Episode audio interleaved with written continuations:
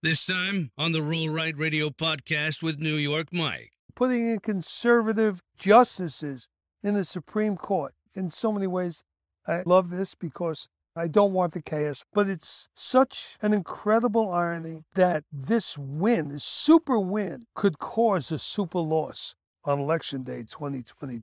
It's not only an irony, but a measure of America's priorities when we're on the verge of World War III, the Chinese taking of Taiwan, and world domination. The edge of a recession, and some say a depression, the crime wave, the pandemic. And all this points to a Republican win because we could see the irresponsibility of the Democrat regime that's in charge, including all those in Congress. We've seen money being thrown around in all the wrong places. All this points to a Republican win that we have to get past. But the abortion issue, it's only the disclosure of a memo. So even the hint of a defeat of Roe v. Wade throws all this into question. Will that issue be the determining factor in the 22 elections?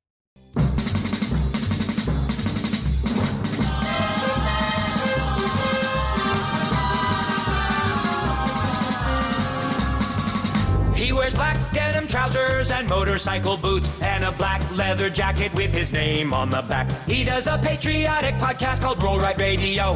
His name is New York Mike, and welcome to the show. This is Roll Right Radio. I'm New York Mike. I'm late in getting this out, and I'll tell you why I'm late. I do a podcast every couple of days, right? Cut twice a week takes a lot. Yesterday I spent a lot of time putting something together, and then boom, Last night, it comes up about the leaked memo from the Supreme Court, the leaked memo from Justice Alito. And honestly, it changed everything. So I want to do this podcast today. It's a do over. you never heard the first one, right? it's a do over because everything has changed.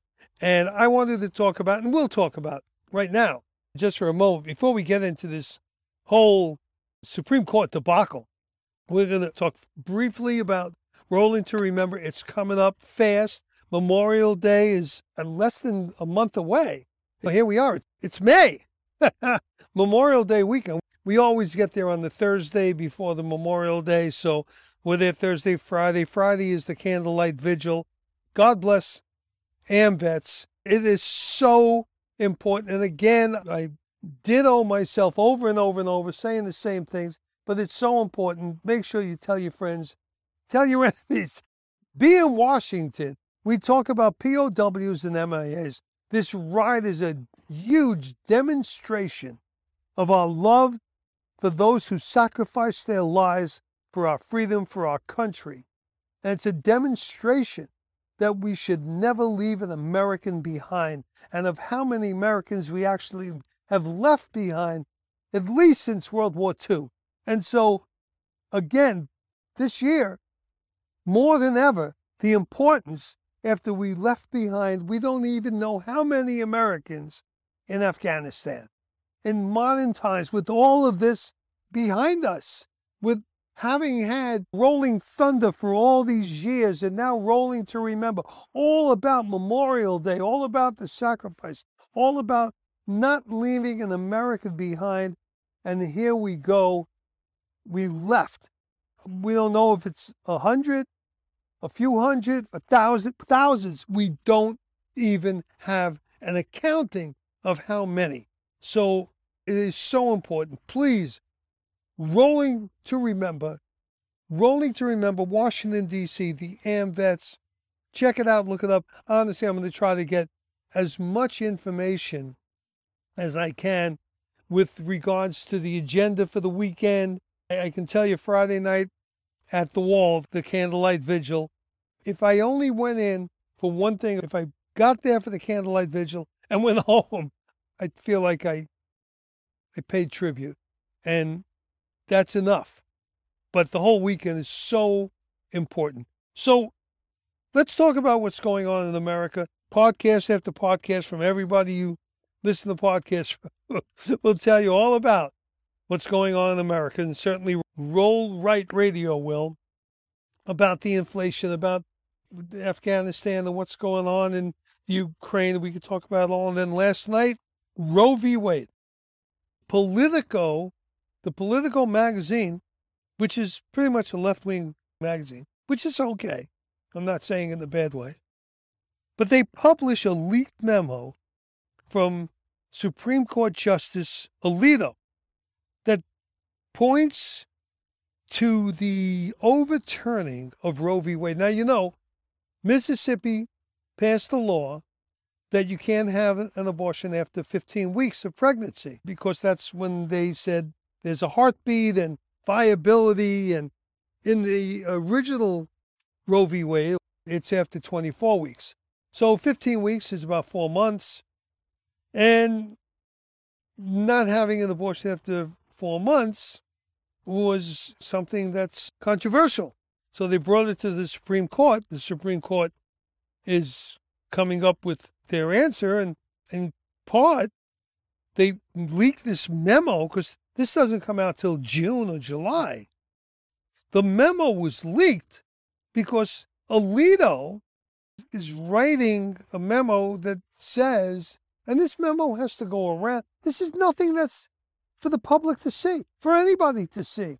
These are highly classified, not even classified. They're just so guarded. This is just conversation amongst the justices, all of them. They can all comment on and change things and write things, and this is between them. So it's not for anybody's eyes who's not a justice of the Supreme Court and somebody who works at the Supreme Court in some capacity, and we don't know yet, but we're going to find out. But somebody, or maybe it was more than one person, we'll find out, leaked this opinion. That's all it is, is an opinion memo. Now, yes, and, and then, by the way, it's never happened, never. In the history of the Supreme Court, it's never happened before. Okay? Never happened before. It's a tremendous violation of trust and good faith. It's been called an insurrection. By some, it's thought to have perhaps maybe a pro choice activist would have put this out before the court would have ruled, most likely, like I said, in July, as a catalyst to change the minds of a justice or to spin Congress to pass this national abortion law that I believe they already have on, I want to say on the books, in the queue, ready to go. Either way, whether it's there to change the minds of some justices or to create this great controversy, to warn those quote unquote pro choice, I don't like the term pro choice when it comes to abortion. I'm going to go on the record and I'll say this again. I don't want to make abortion illegal, I am pro life and I don't want to call it a choice. It is not a choice, it's a huge personal decision, not only for the mother, but this decision, somebody's life. And it is about life. So, whatever the reason is, at a time when the country is in turmoil, this is going to ensure chaos will ensue. It'll also galvanize the so called pro choice Democrat Party and left wing like nothing else. The incredible irony what a totally random and totally consequential turn of events. By the way, more thrilling, if you think thrilling is the right word, than anything that could have been written for a book or a screenplay or a movie or anything else, or another illustration of why reality, life itself, is stranger than fiction. First, the leak itself is something in and of itself. Who leaked this memo? Was it a single individual, a group, maybe supported by, you know, an organized effort? I believe the memo came out in February. So somebody had to get a hold of it pretty quick because these memos are destroyed. They're totally destroyed. They're put in a burn bag before they're scrambled. So between February and now, was somebody just who got a hold of this, just looking at it, reading it, and rereading it? Were they talking to others? Is it an individual, a group, a couple of people, or an organized effort discovering where this leak came from, this is a must. It has to be dealt with severely to maintain the integrity of the court. When you talk about crime and punishment, when you punish a criminal, you're not just punishing that person for committing the crime. You want to discourage other people from committing those crimes. This is the example that has to be set. That's just the way it is. Holding the leaker accountable is paramount right now, a priority because it's not just the integrity of the Supreme Court, it's the respect for law and order that's been challenged so violently since Floyd, the virtual anarchy that's taken place and even promoted with cities burning, crime not just rising, but being legitimized with laws now not to prosecute loss under $950. They're making laws that say if you go into a department store or a little retail outlet, a jewelry store, think about it. Everything isn't Nordstrom's, which is, by the way, maybe I'm bringing up a wrong example, but I'm saying, let's say you have a, you know, a mom and pop, a family owned business, a jewelry store, clothing store. Now, suddenly, the law is saying in these states, as long as it's not over $950, it's not a felony. Don't worry about it. Think about the implications of that. How in the world can legitimate lawmakers, leaders, people elected to run cities, states, municipal, whatever, come up with something like that? I mean, even if they said, oh, this is okay for Nordstrom's or Macy's or whatever, but not for local business. Just think about the harm you're doing to everybody. It's just wrong, but that's what's going on in many cities around the country. No bail policies that let criminals free without bail for even the most heinous crimes like rape and murder. That defund the police movement. You don't think this is all supportive of anarchy? And by the way, this defund the fund police movement, even though you have Democrats who were pushing this big time, all of them, even and especially the Vice President of the United States, Kamala Harris. If you remember her talking about no bail and defund the police, okay, it's still flourishing around the country, mostly on the left, but on the right, there's also a smaller but measurable disillusionment with authority that's represented by the current regime, in contrast to past national leaders. And as the lies and corruption of the cronies and political manipulation of the left continue to be uncovered, which includes the 2016 election, Russia Gate, the cover up of the Hunter Biden laptop, the sweeping under the rug of the mistakes, the problems, and clear evidence of the fecklessness of the Biden presidency in the Afghanistan debacle, which I mentioned, the energy crisis, southern border crisis, inflation crisis, and so on. Crisis after crisis. Nobody wants to talk about a crisis. In all this, it's important that the faith that people have in our government is reinforced and justified constantly. But little by little, the erosion of that faith is more evident, and the leaking of this SCOTUS memorandum of opinion regarding Roe v. Wade is more evidence that the things we held sacred, the trust and faith in our highest institutions, have eroded. Conversely, by the way, the narcissism of the individual, the self importance, the lack of humility, the hubris that's infecting the national conscience may have led to this one person or persons employed by the court to believe their feelings and beliefs are more important than the integrity of SCOTUS, the integrity of the Supreme Court of the United States. Wow. Some things we take for granted, like the infrastructure around us, the bridges, tunnels, roadways, are beginning to crumble, or at least fall into disrepair, with trust being the cement that holds our society together. What infrastructure is more important. Once again, showing how the intangible outweighs and are more important consequentially than what you can see, touch, or feel. Think about it. We can go around crumbling roads or close bridges, but when we lose trust, there's no patch, no temporary repair kit. As citizens, we've maintained that trust over the 246 years. That's not a long time, by the way, of this nation.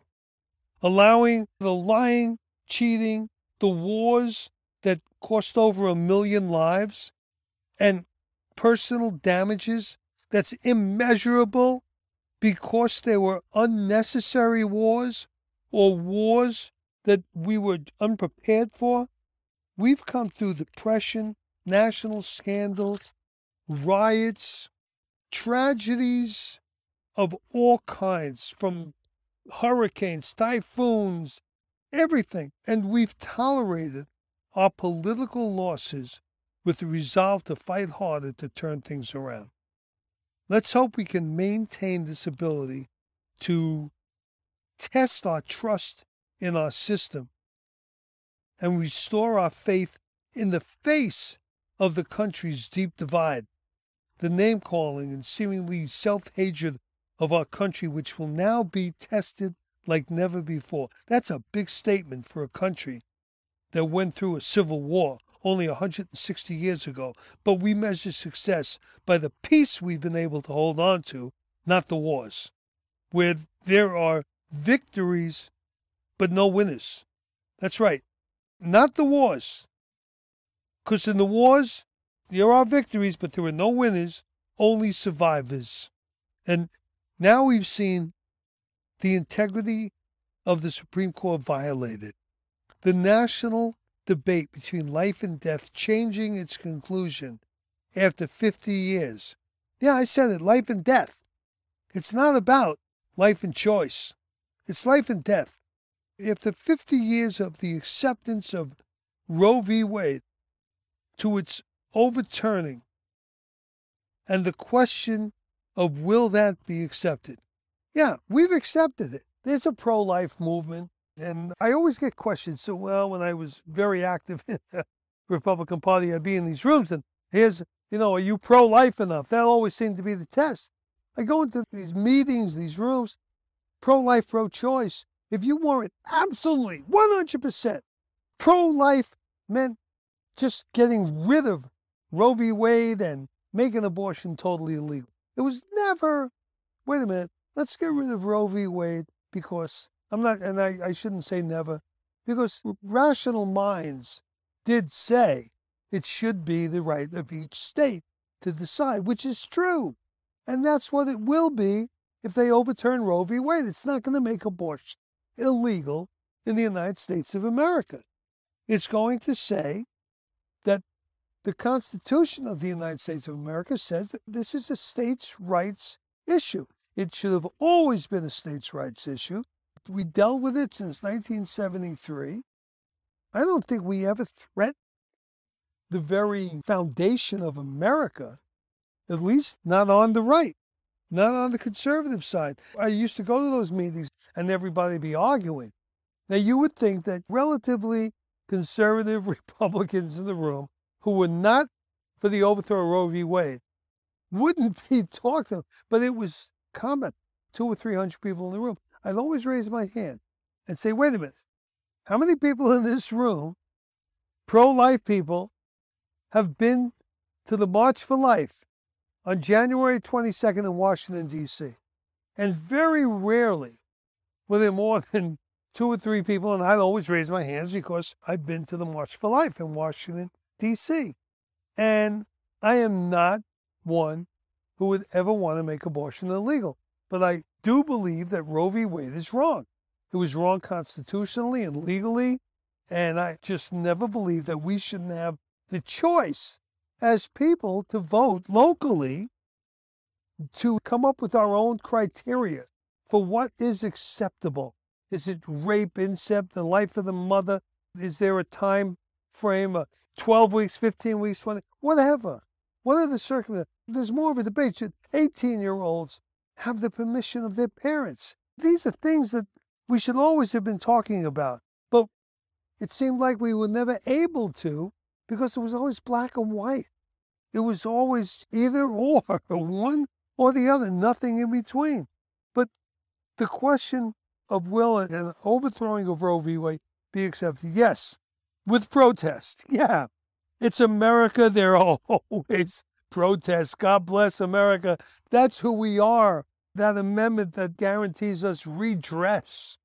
That's what the First Amendment says. That's what this country is. Yes, we accept it with protest. But how far will a defeated and defiant left go? Is this the holy grail of the left and the Democrat Party? Maybe. So, how do we treat the holy grail? I believe we're about to see.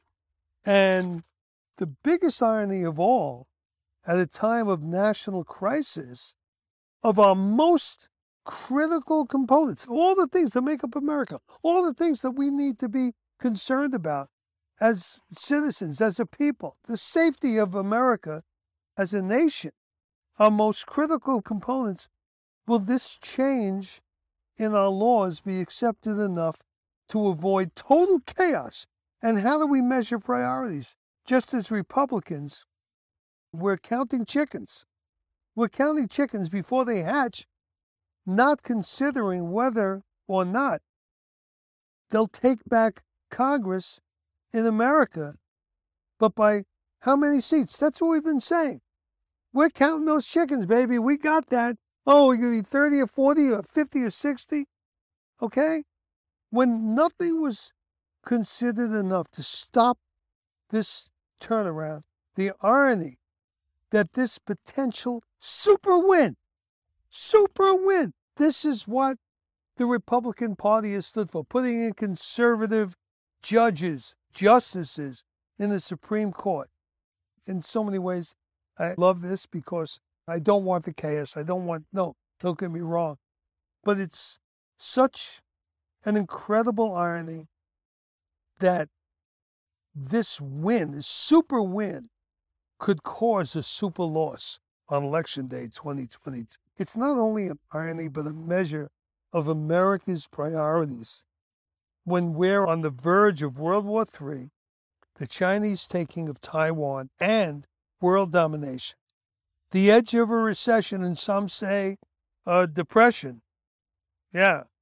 The crime wave, the pandemic, and all this points to a Republican win because we could see the irresponsibility, the fecklessness of the Democrat regime that's in charge, including all those in Congress, or so many of those in Congress.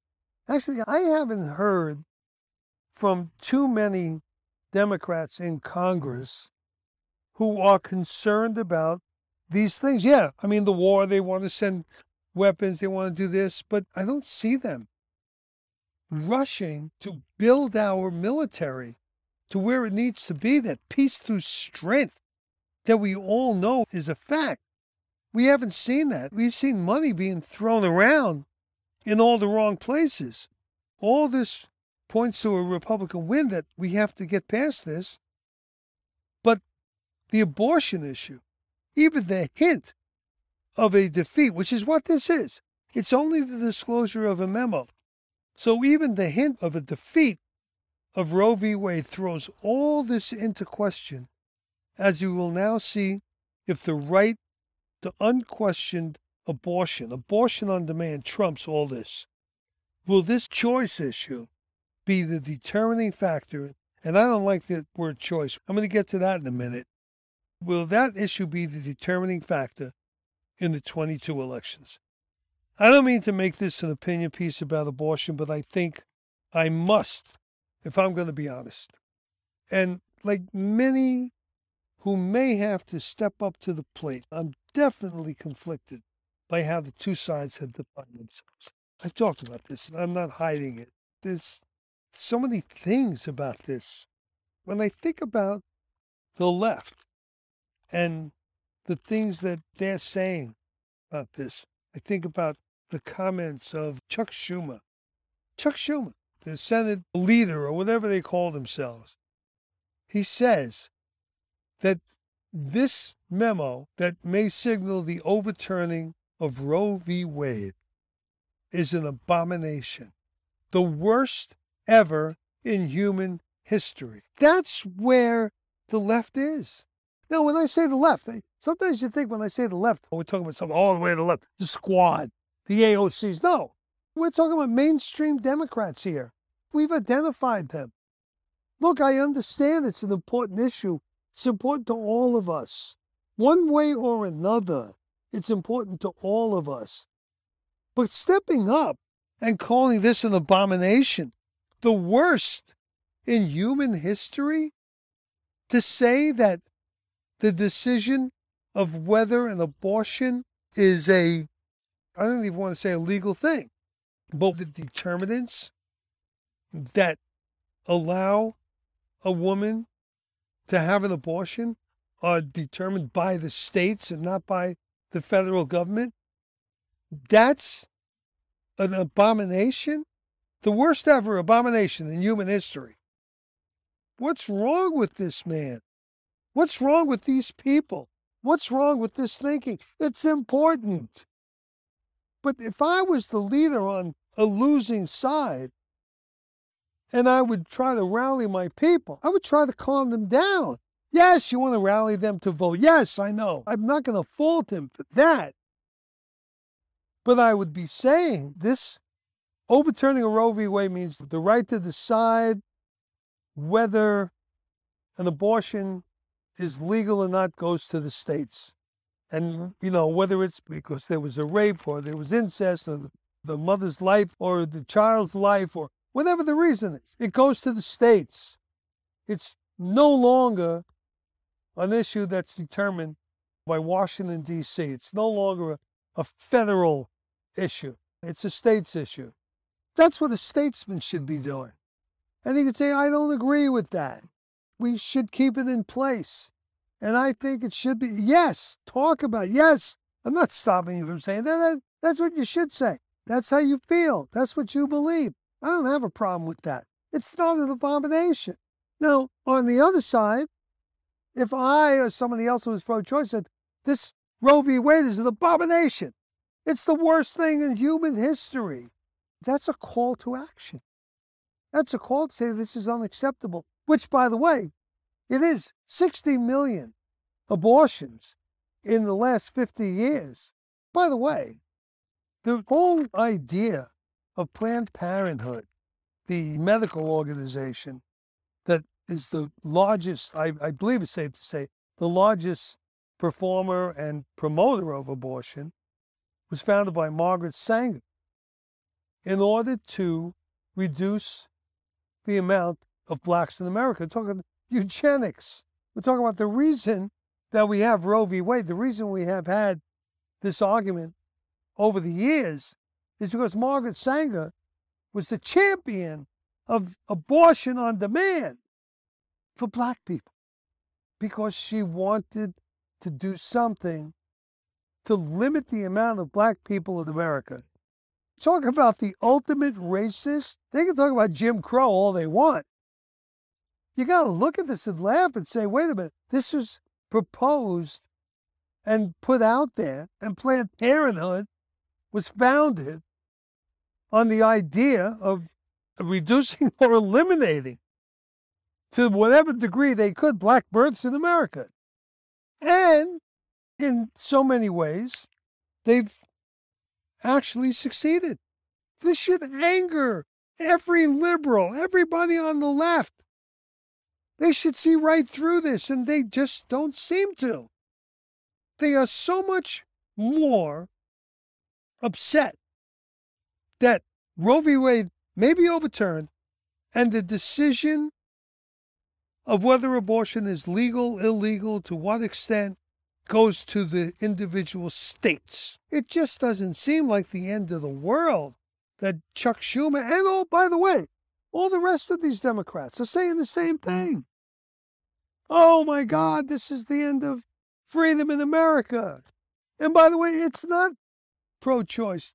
There's so many who have to step up to the plate. Like I said before, I'm conflicted by how the two sides have defined themselves.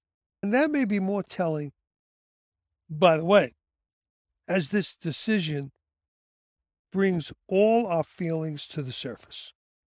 I am, without a doubt, pro life, but I would never make abortion illegal. I believe we've missed lots of opportunities over the last 50 years to pass laws that would make abortion much more of a serious decision than a mere choice. But the two opposing sides have been so diabolically opposed, there hasn't been room for compromise or any national dissent. Instead, we have a nation polarized in our dissent, two sides with little or no wiggle room. So it's win or lose, nothing in between, no compromise. We will see who we are as a nation, what our priorities are in the coming election, what we're willing to accept from our leaders, and what we'll demand from future leadership. Is it about abortion? Not a choice, by the way. Pro choice from the waist down. Yeah, you know, I was state director of ABATE, California, 10 years. And it was the helmet law. And I'm not going off course here. I'm telling you what choice is. The helmet law was passed in California on January 1st of 1992. And coming out here, well, one of the states I chose, I was looking at Arizona, California, to get away from the liberal New York. I didn't want to bring my kids up in New York. I was tired of a place that was run by foreign of liberals. One of the criteria I wanted to be in a place without helmet laws. I want to have my own choice. So I came to California and I saw the writing on the wall. I got out here in 87. In the 88, I got everything out. I had a 72 Sportster. What a great bike that was. Sold it to Russ Stagg. yeah. And came out here on my 88 Dresser. Right from Rolling Thunder, by the way, in Washington. Yeah, I was at the campgrounds in Front Royal, West Virginia. We were camping out. That's about a 45, 50 minute ride in D.C. In those days, I would ride down, pitch my tent in the campgrounds over there with everybody. After Rolling Thunder, that was like, you know, and then five o'clock, I'm back at Front Royal. I'm the tent. I say, you know what? I'm I'm headed out to San Diego. Wrapped up everything, put it in the bike, got on the bike, left Sunday, got to San Diego that Thursday. I get here, and a few years later, I could see the writing on the walls. I was always active in the ABATE back in New York. I think it was ABATE of New Jersey. Came out here, the first thing I did was join an ABATE group up in Orange County. You do that to not just get rid of laws, but hopefully to prevent the passing of laws. And as I got even just a little bit involved, I could see the trend. I could see what was going on. Governor Deukmejian had vetoed two helmet laws that were passed by the California Assembly and the California State Senate by the Democrats, and the governor, the Republican governor Deukmejian, had vetoed them twice, and now Governor Pete Wilson was in, Republican governor, and I said, "There's no way he's going to veto it. It was passed twice. Now it's three times. I think three times. That's a hard veto, and I don't see it." But nobody wanted to believe it. There was such complacency I was like a guy from New York tr- drumming up trouble. But that was our choice. Now, that's a choice. You're not going to die because you're not wearing a helmet. It may save your life. A lot of people will swear by it. But if you crash, does it make for safer riding? Because if it does, eh, maybe I'll agree with you. If it doesn't, does it detract from safer riding? And I'll make those arguments all day long. We can argue, we can talk, we can discuss and protest and all those things. But I don't think it's right for the government to take away your choice. We have good arguments for the fact that helmets don't do what they're proposed to do, what people say they do. They give riders a false sense of security. In some cases, they give them a sense of invincibility And so we argue, which should be our choice. That's a choice. All these pro choice people, when it comes to abortion, we can argue all day. There's a human life forming in somebody. There's a human life. You're going to call it a choice to end that human life at whatever stage it is? I'll give you that if you have good reason. Rape. Yeah, maybe. Rape and incest. Certainly the life of the mother. I don't know what their other criteria is. There could be. I don't even want to bring them up. But there could be. And people should have the right to argue that they may have a choice if these conditions are there. Yes. But to just blatantly go in and say, well, I don't want you know, I, I've got two I've got a college education I've got to fund. I'm three, four months, pregnant. I can't afford this. You take a life for that? Or, look, we have two boys. We just found out it's a boy. We're going to end it. And you don't want to say we're going to kill it. You're going to end it. You're going to abort it. Those are just other ways of saying we're going to kill it. Say it like it is. That's what we've given these people the ability to make infanticide sound okay. Will abort it. You know, we're not going to kill it. No, no, no, no. Oh, it's a zygote. It's a fetus. It's a whatever. It's a human being. And I think when you argue at what point it's viable, at what point can it sustain its own life, at what point I'll give you these arguments. Not that I'm going to agree with them all, but I'll give you the fact you're certainly entitled to argue those things. But you're not entitled. Well, you do. You could you do it. You could say you're entitled. You call it a choice. It's just not. So when I was state director of ABATE California, I used to say that these very people fighting for a choice to kill the babies were fighting against our choice whether or not to wear a helmet. I know it sounds laughable, right?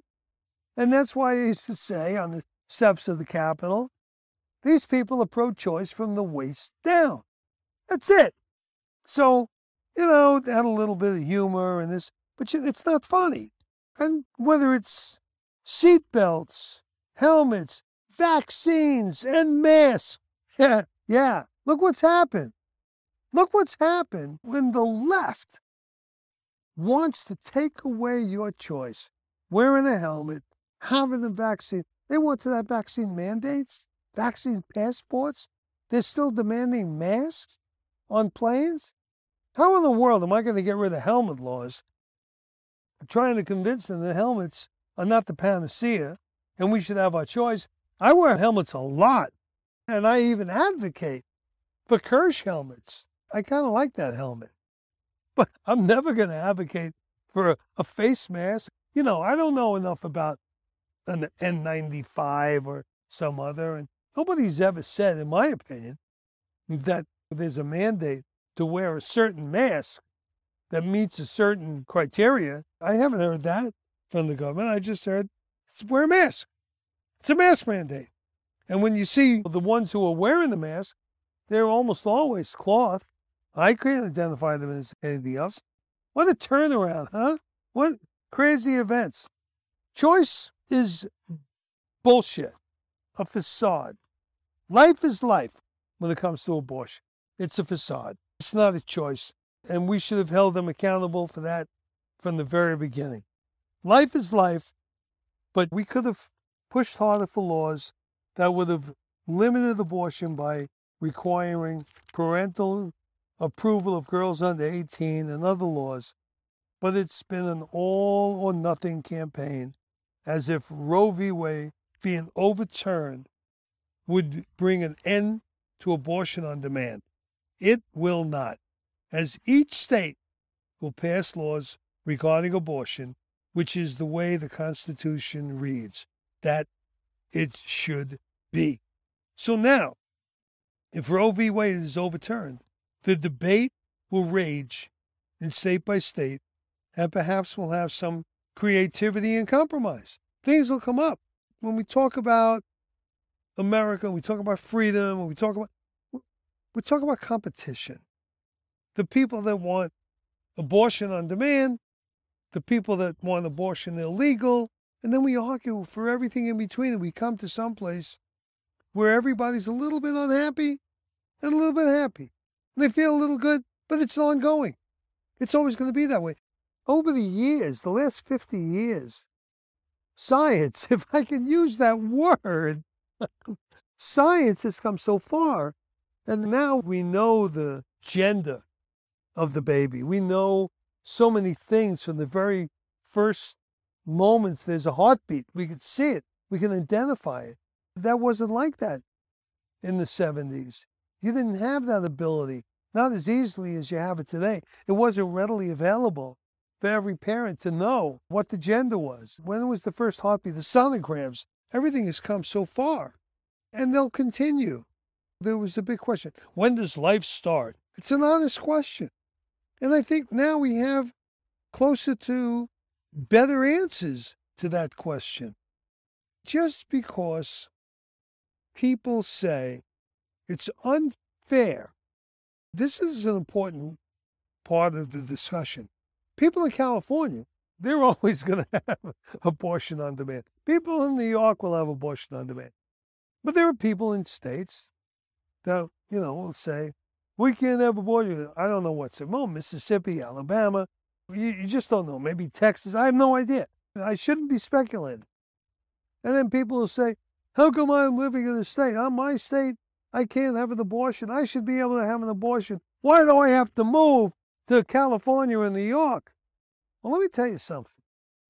My guess would be millions of people have moved out of New York and California in the last several years since this pandemic since the shutdown of so many states. I have a friend who moved out of California less than a month ago. I'm sitting there and talking to him, a very successful guy, guy that had a very successful construction company, and I didn't know him that well. I knew him, say hello, how you doing? And he came up to me and he asked me about the panhandle in Florida. I go, yeah, I was stationed in Fort Walton. I love it. I'm thinking of moving to uh, Panama City, Florida. He goes, Oh my God, great, because I'm moving to Fort Walton Beach. Actually, I'm moving to Niceville. Niceville's a little suburb of Fort Walton Beach, right outside Eglin Air Force Base. And mm-hmm. I was stationed at Eglin, Hurlburt Field particularly, quite a bit. And I love the area. It's a great area. I've been back. I have friends there. And we began talking, and he bought a house in Niceville, and he's moving out, and he's bringing his family. And I said, Really? The conversation just progressed. I knew that he was pretty successful because I know other people in the industry that know him and speak highly of him. And I said, What's going on? He's just picking up, moving. He goes, Exactly. I said, Really? He said, Yeah.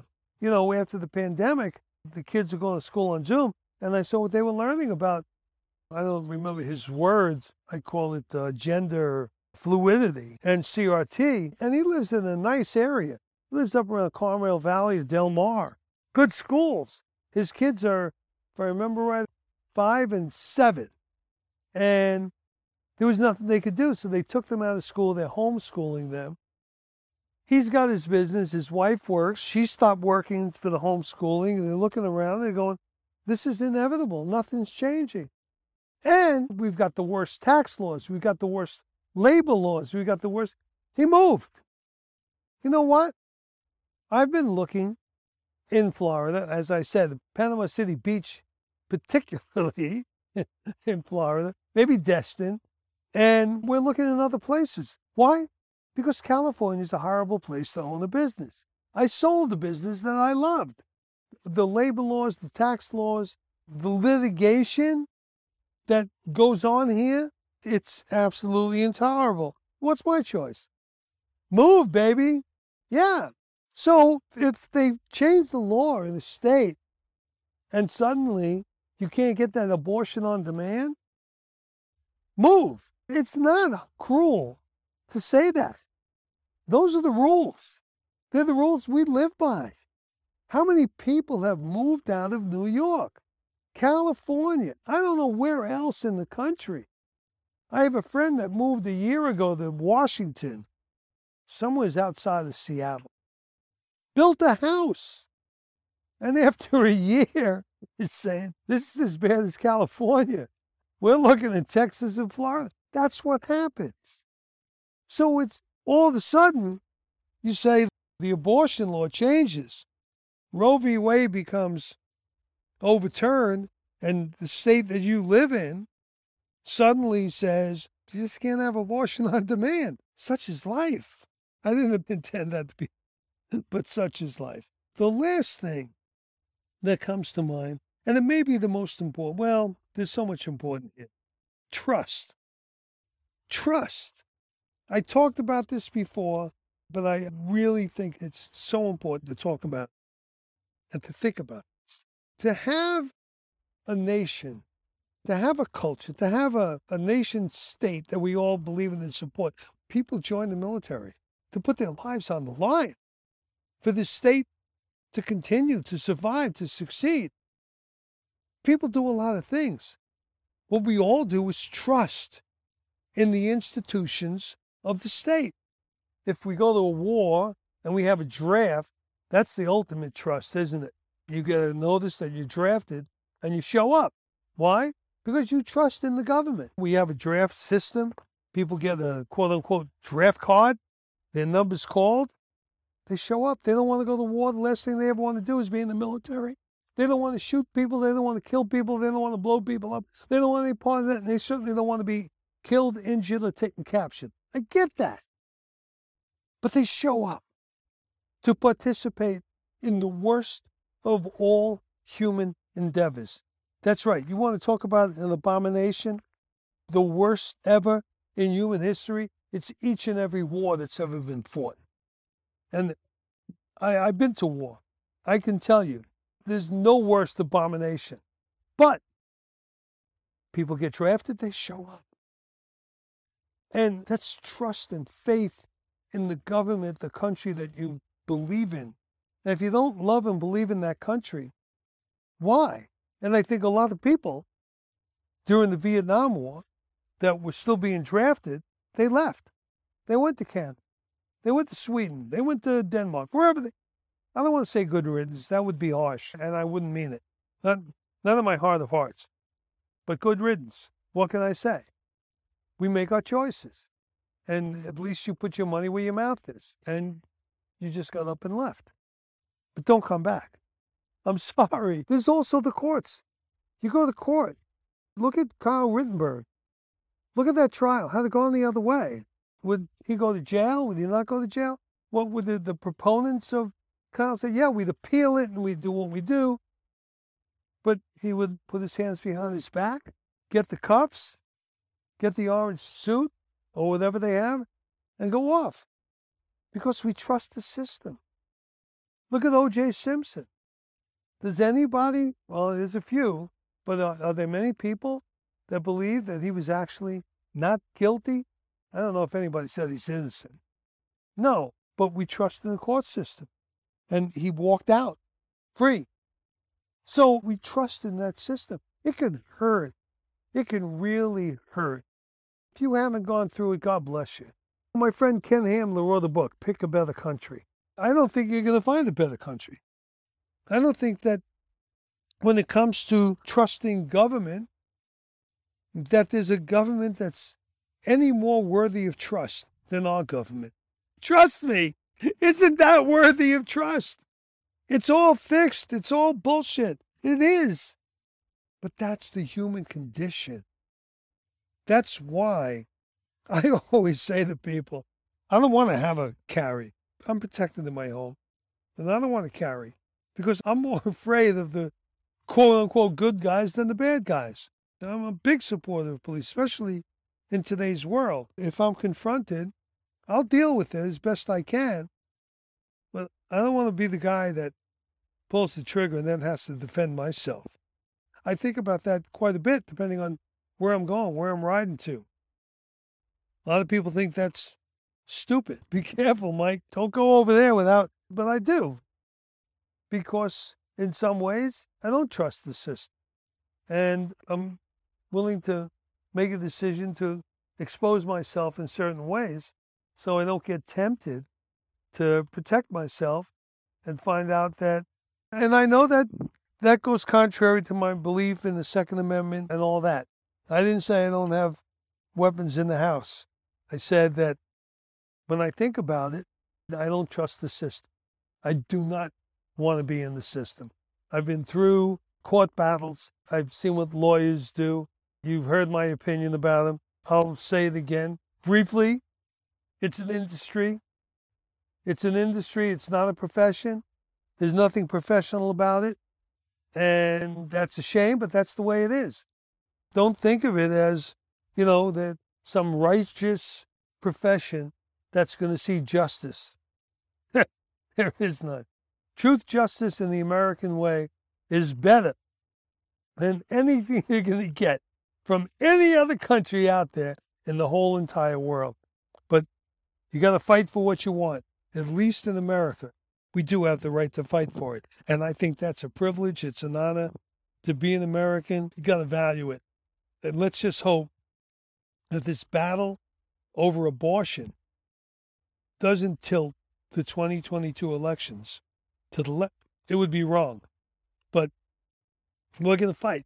And let's make sure that everybody out there understands if you want a conservative American country that follows the Constitution, you better get out there and work even harder. You asked for it. You wanted the overturning of Roe v. Wade. You wanted the Supreme Court with conservative justices. You got what you wished for. Be careful, be conservative, get out there and fight for it now that you got it. I'm New York Mike. This is Roll Right Radio. Thanks for listening. I'm out. Thanks for listening to the Roll Right Radio podcast. Listen, follow, and subscribe on Apple Podcasts, Spotify, or wherever you listen to podcasts.